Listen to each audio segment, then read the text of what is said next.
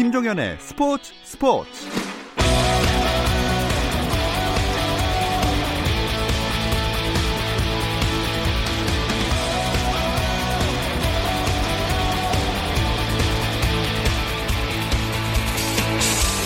스포츠가 있는 저녁 어떠신가요? 아나운서 김종현입니다. 오늘 하루 스포츠계를 돌아보는 스포츠 타임라인으로 김종현의 스포츠 스포츠 출발합니다.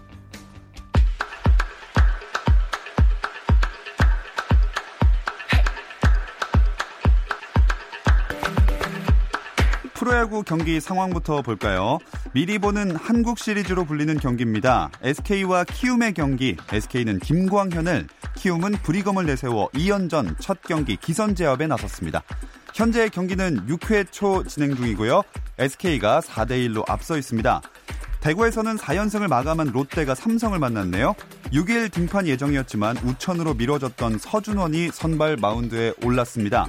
이에 맞서는 삼성은 최재흥을 선발 카드로 꺼냈습니다. 이 경기 역시 6회 초고요. 롯데가 8대 0으로 앞서고 있습니다. 창원으로 가보겠습니다. 5위로 복귀한 NC가 LG를 상대하고 있는데요. NC의 선발은 루친스키, LG는 승리 요정 이우찬이 선발입니다. 이 경기 5회 말 NC가 5점 차 7대 2의 리드를 가져가고 있습니다. 잠실에서는 KT가 두산을 상대로 다시 5위 진입을 노리고 있습니다. 현재 상황 6회 초 두산이 6대 1로 앞서고 있습니다.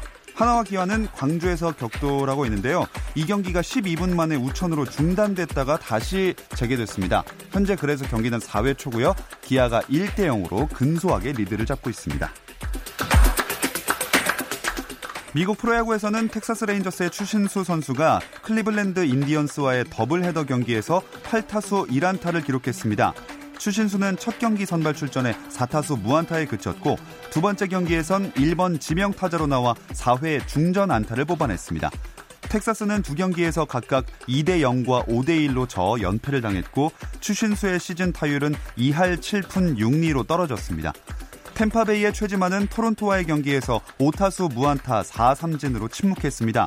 한편 부상에서 회복한 LA 다저스의 류현진이 12일 애리조나 다이아몬드 백스와의 홈 경기에 선발 등판이 예정된 가운데 상대 팀 선발 투수가 우완 마이크 리크에서 메릴 켈리로 바뀌었다가 다시 리크로 수정됐습니다. 호날두 노쇼 2주 만에 행사 주최사 더 페스타가 사과문을 발표했습니다. 더 페스타는 대표이사 명의로 언론에 배포한 문서를 통해 책임을 회피하거나 처한 상황을 외면할 생각은 전혀 없다며 유벤투스의 계약 위반 항의문을 발송하고 협의를 준비하고 있고 현재 제기되는 우려와 의혹을 해소하는 차원에서 경찰 조사에도 성실히 임할 것이라고 밝혔습니다. 한편 경찰이 이번 경기 주최사인 더 페스타 사무실 압수수색에 나선 것으로 알려졌습니다. 2018 평창 동계올림픽 금메달리스트인 남자 쇼트트랙 간판 임효준이 성희롱으로 선수 자격정지 1년 징계를 받았습니다.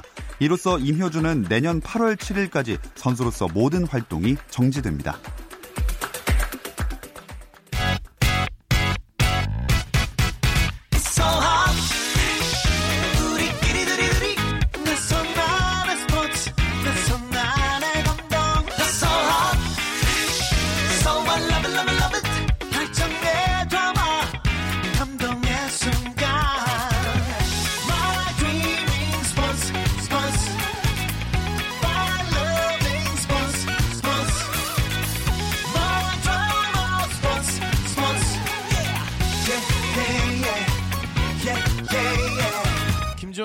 김종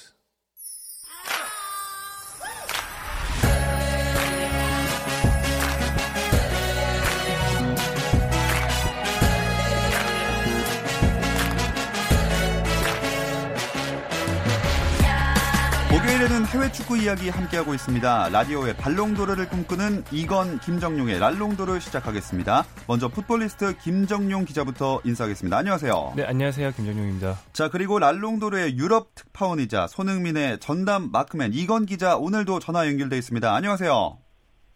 네, 안녕하세요. 이건입니다. 자, 이건 기자는 프리미어리그 개막이 이제 진짜 코앞이라서 바쁘시겠어요?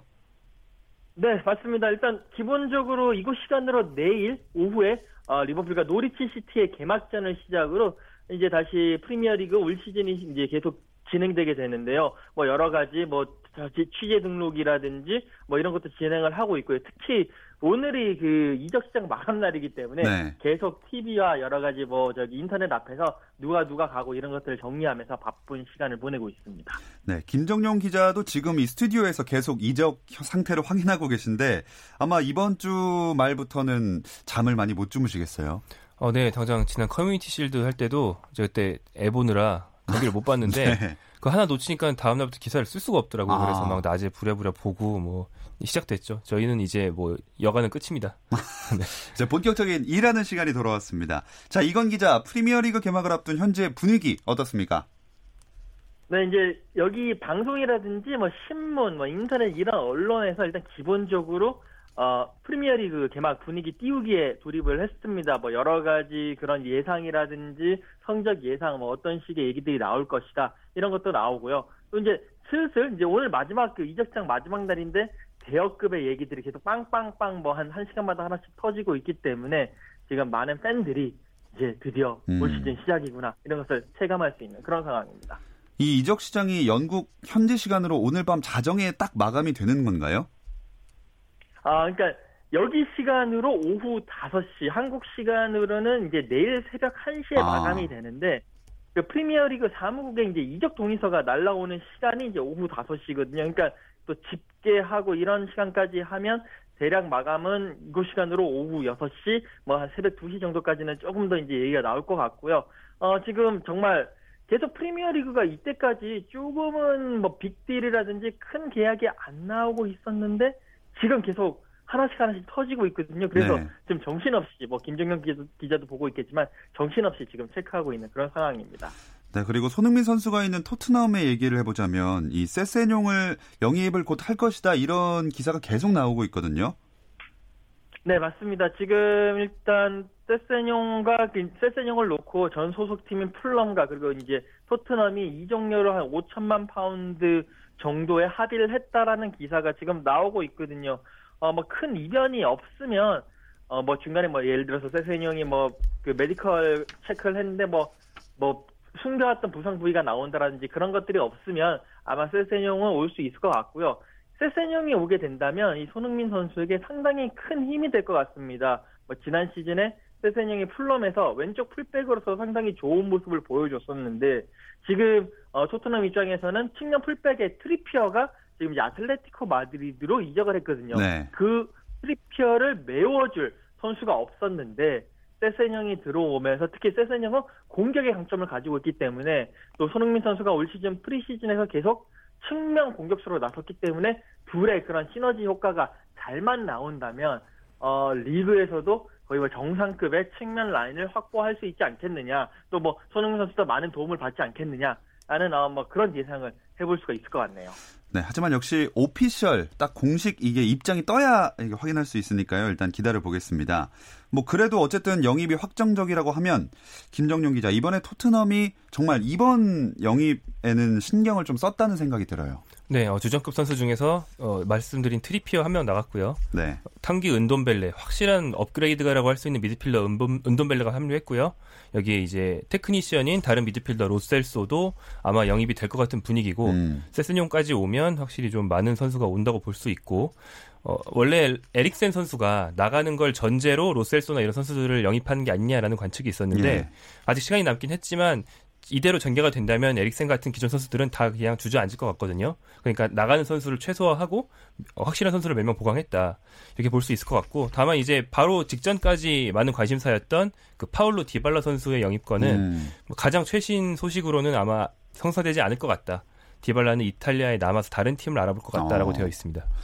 자, 그렇다면 이번 여름 이적 시장에서 김정용 기자가 생각했을 때 가장 큰 화제를 모았던 선수는 누구였을까요? 어, 이제 잉글랜드뿐 아니고 모든 리그를 다 놓고 보자면 예. 이제 레알의 아자르, 아. 바르셀로나의 그리지만 이 두 선수가 양대 산맥이라고 할 수 있고 이제 이번 여름에는 수비수들이 거액의 이적료를 많이 기록했다는 게 상당히 좀 특이한 현상인 것 같은데 보통 한 막 거액의 센터백들이 한 명씩 나오긴 하지만 1, 2년에 한 명씩 나왔거든요. 네. 근데 이번 여름에는 맨유가 매과이어 데려갔고 유벤투스가 더리흐트 데려갔고 바이에른이 에르난데스 데려갔고 이 선수들이 다 어지간한 공격수보다 훨씬 비싼 몸값을 음. 기록하면서 아, 요즘 센터백 구하는 게 정말 힘들구나 이런 생각을 하게 만들었고요. 이제 보강을 아주 잘한 팀들도 있는데 뭐 유벤투스처럼 보강을 정말 못한 음. 팀들도 음. 있어서 좀 오히려 반대 측면에서 좀 시선을 끌고 있습니다. 뭐 한국 사람들 입장에서 아직 좀 앙금이 남아있기 때문에 네, 잘 됐다고 생각할 수도 있을 것 같아요. 네, 고소한 맛을 좀 네. 느낄 수 있지 않나. 네. 네, 고소도 당한 마당에 고소만 좋습니다. 자, 이건 기자. 그 프랑스 리그 보르도로 이적한 로랑 코셸리 이 오피셜 영상이 지금 약간 논란이 되고 있잖아요.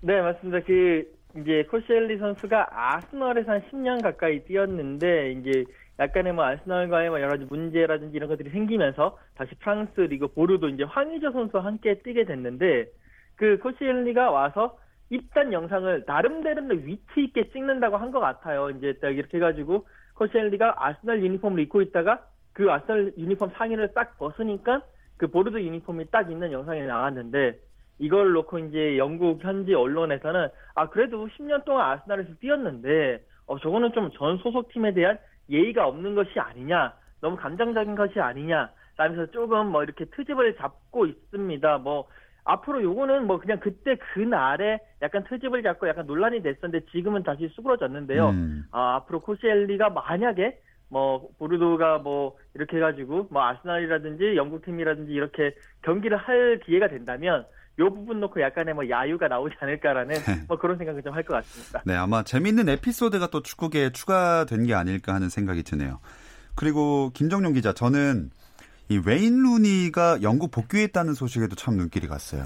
네, 이게 상당히 특이한 케이스인데요. 보통 이제 미국이나 다른 리그로 가면 말년을 보내기 위해서 가는 거기 때문에 거기서 선수 경력을 마무리하는 게 네. 일반적인데 루니가 미국의 DC 유나이티드에서 뛰다가 이제 챔피언십 즉 잉글랜드 2부의 더비 카운티로 그것도 플레잉 코치로 왔습니다. 음. 플레잉 코치라는 게 사실 K리그에서는 종종 보지만 해외에서는 우리가 많이 보지는 않는 예. 계약 방식인데 원래 한국에서는 그런 거거든요. 그러니까 노장 선수한테 선수 계약만 가지고 연봉 주면은 많이 대우를 해주기 힘드니까 코치 연봉까지 더 얹어주려고 좀 대우해주려고 음. 하는 계약이지 뭐 어떤 현실적인 계약이 아닌 건데 네네. 뭐 짐작해 보자면 더비 카운티도 루니에 대한 어떤 예우 차원에서 이런 계약을 한 게 아닌가 싶고 뭐 많이들 아시다시피 현재 이제 첼시 감독으로 옮겨간 프랭크 램파드가 더비의 감독으로서 지난 시즌 좋은 모습 보여줬기 때문에 이 팀이 역시 스타 플레이어인 필립 코쿠를 감독으로 선임하면서 네. 루니는 플레잉 코치로 데려오고 이렇게 해서 이제 왕년의 스타였던 선수들을 다시 모으고 있는 게 아닌가 싶습니다. 음. 그럼 루니는 K리그의 그런 것과는 다르게 실제로 코치 역할을 많이 수행하게 될까요?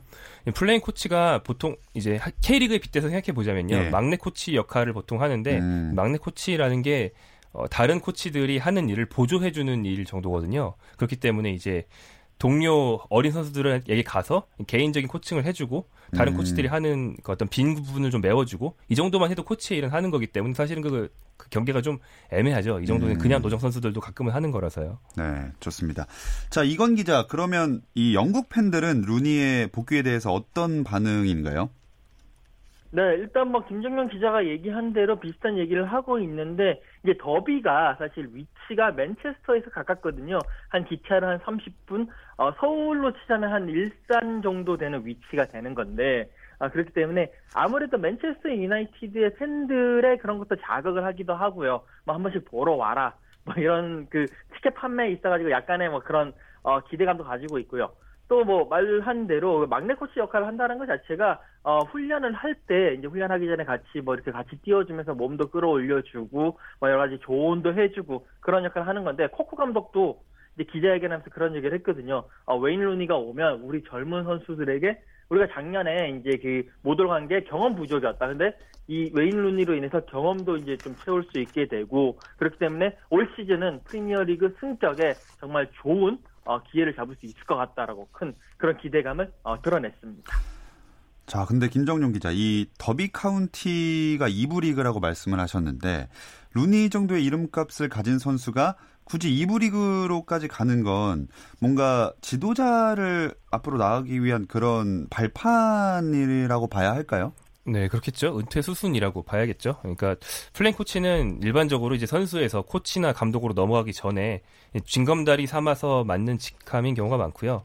아주 드물게 이제 한국에서는 김병지 같은 케이스가 플레잉 코치를 하다가 아, 나 그냥 선수만 다시 할래. 이래서 코치를 뛰고 선수만 다시 돌아가는 경우가 있긴 한데 그 정말 드문 경우고 예, 예. 뭐 이게 지도자로 넘어간 수순이라고 봐야 될 거고요.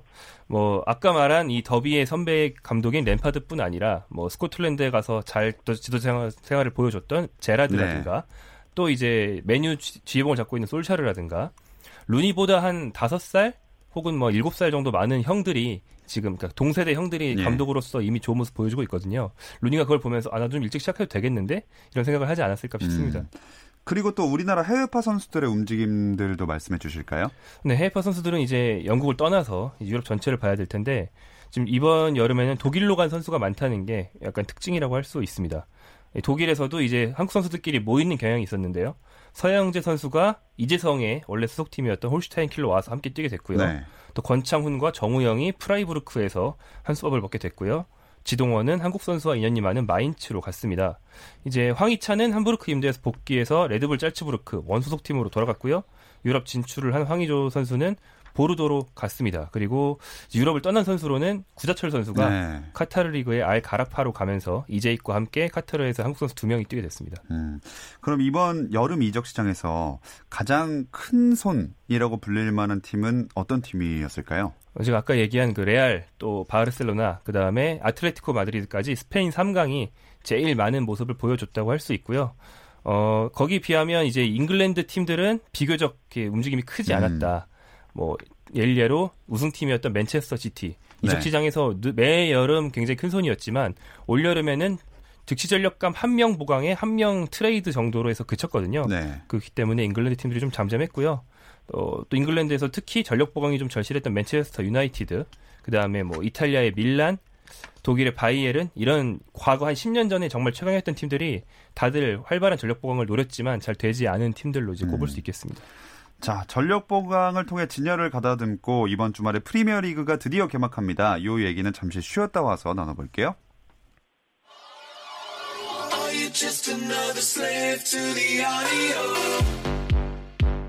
국내 유일 스포츠 매거진 라디오 김종현의 스포츠 스포츠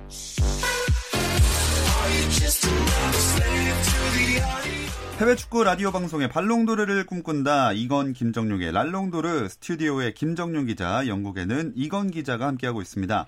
자, 2019-2020 시즌 잉글랜드 프리미어리그가 개막을 하는데 영국 현지 언론들은 개막과 관련해서 어떤 소식을 좀 비중 있게 다루고 있나요?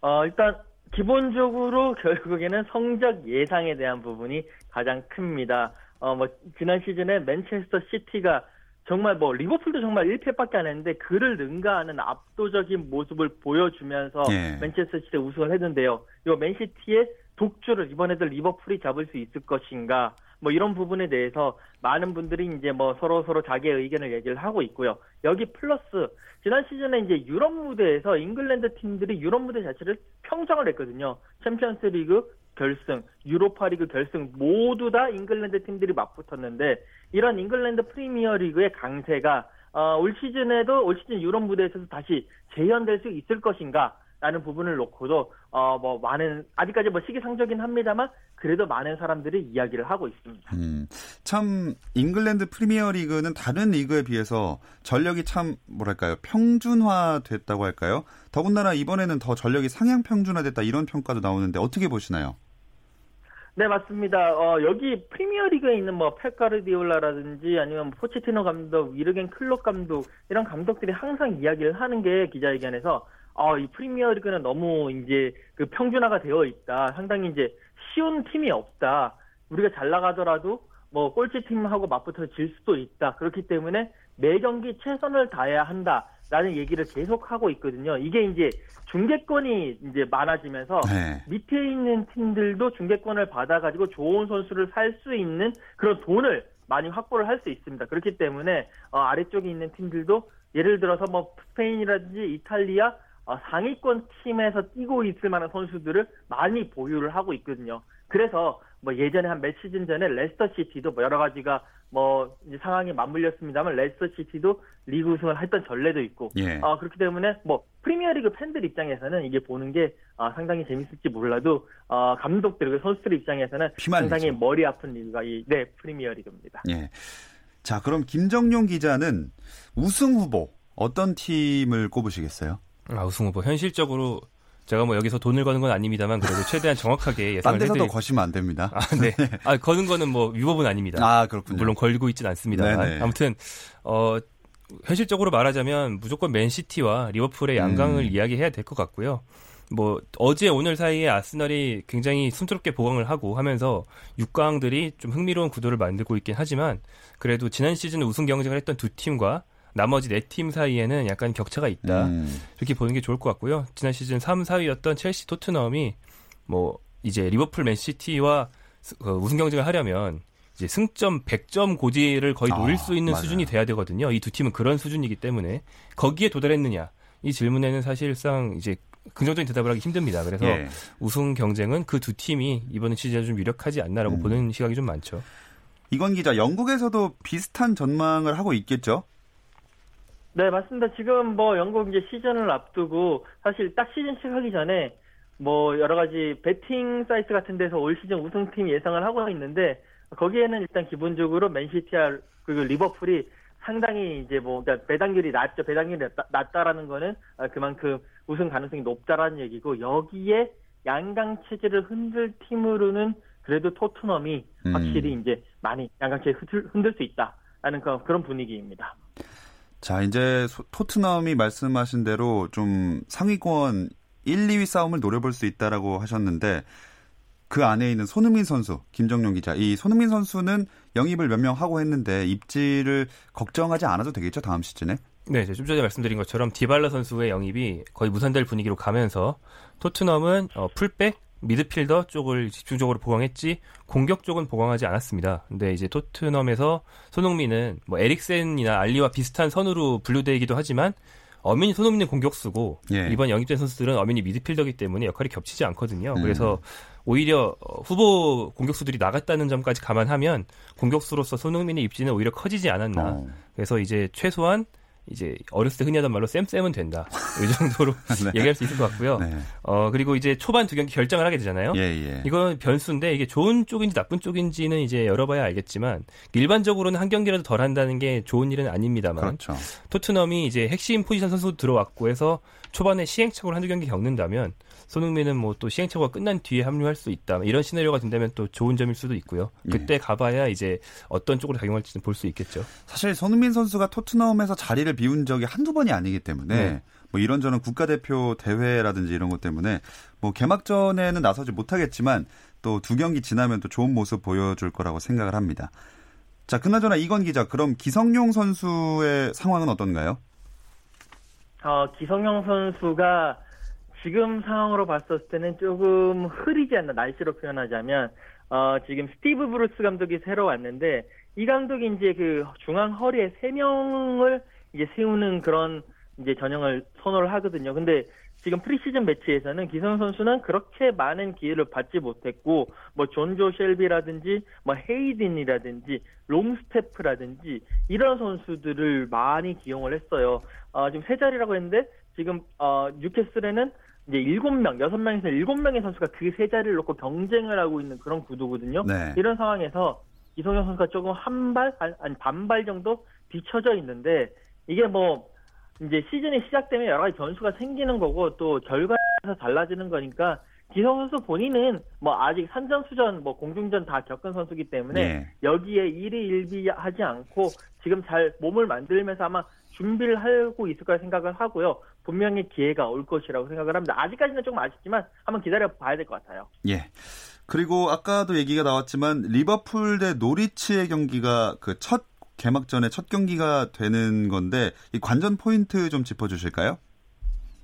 네, 어, 리버풀이 이제 다시 어, 지난 시즌 아쉬운 준우승을 벗고 이제 준우승 아쉬움을 벗고 이제 다시 우승을 노리고 있는데 이제 승격팀인 노리치 시티를 홈으로 불러들입니다. 일단 기본적으로 개막전은 좀 부담이 될 수밖에 없는데 리버풀이 이 개막전에서 어떤 모습을 보여주느냐에 따라 가지고 전체 시즌의 성패를 가늠할 수 있거든요. 뭐 리버풀 입장에서는 홈에서 열리는 경기인 만큼 여기서 대승을 거두겠다는 이제 뭐 그런 분위기를 보여주고는 있는데 모르겠습니다. 그 저기 그 커뮤니티 실드에서 리버풀이 좋은 경기를 하고도 패배를 했거든요. 음. 이게 작년 시즌 뭐 계속 이제 예전부터 리버풀의 가장 특징이 뭐냐면 경기력은 좋아요. 경기력은 좋은데 꼭 결과를 중요한 순간에 가, 못 가지고 오는 경우가 너무 많기 때문에 과연 어, 노리치 시티를 상대로도 의외의 일격을 당하면 어떡하나 뭐 이런 부분에 조금 관전 포인트를 놓고 보시면 될 것 같고 노리치 시티는 어차피 승격팀이니까 어차피 원정이니까 이 경기는 버리는 경기라고 생각을 하면서 네. 마음 편하게 임한다는 생각이거든요. 예. 이런 상황에서 이변이 일어날 수 음. 있습니다. 그 부분도 한번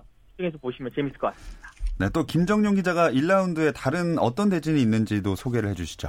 네, 방금 말씀드린 그 전체 개막전이 토요일 새벽이었죠. 그리고 토요일 밤, 토요일 저녁 8시 30분에는 이번 여름에도 전력 보강을 열심히 한 웨스트햄이 디펜딩 챔피언 맨체스터 시티와 경기를 합니다. 빅매치라고 할 수 있고요. 그리고 이제 넘어가서 11일 새벽 1시 30분부터 토트넘의 개막전인 애스턴 빌라와의 경기가 있고요.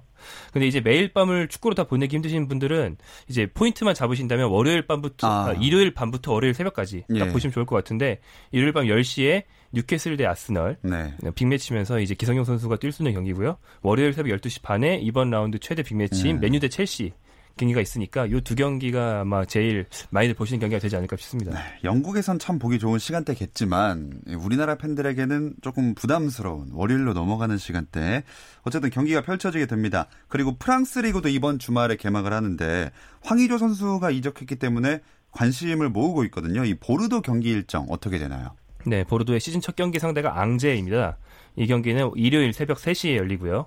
어, 지난 시즌에 앙제가 13위였고 보르도가 14위, 그러니까 거의 비슷한 전력이었습니다.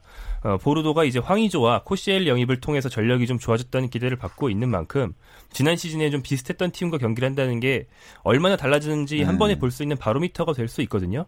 뭐 그런 면에서 상당히 좀 흥미를 끄는 보르도가 얼마나 바뀌었는지 알 수 있는 경기라고 하겠습니다. 음. 황의조 선수는 약간 이제 선발 이 주축 공격진으로 자리를 잡을 수 있을까요? 네, 황의조 선수를 거의 뭐 선발로 쓰려고 데려온 거는 거의 확실한 것 같고요. 네. 이제 어, 같이 호흡을 맞출 최전방 공격수 영입이 좀 지지부진해서 아직 그쪽 이적 시장은 많이 남아 있습니다만 어, 개막전에서는 황의조가 최전방에 있을지 윙에 있을지는 잘 모르겠습니다. 하지만 어느 쪽이든 황의조를 중용할 구상을 하고 있는 건 맞는 것 같습니다. 네. 자, 오늘 이건 김정용의 발롱도르 여기서 마치겠습니다. 다음 주도 기대할게요. 두 분 고맙습니다. 감사합니다. 감사합니다. 내일도 저녁 8시 30분에 함께 해주세요. 김종현의 스포츠 스포츠.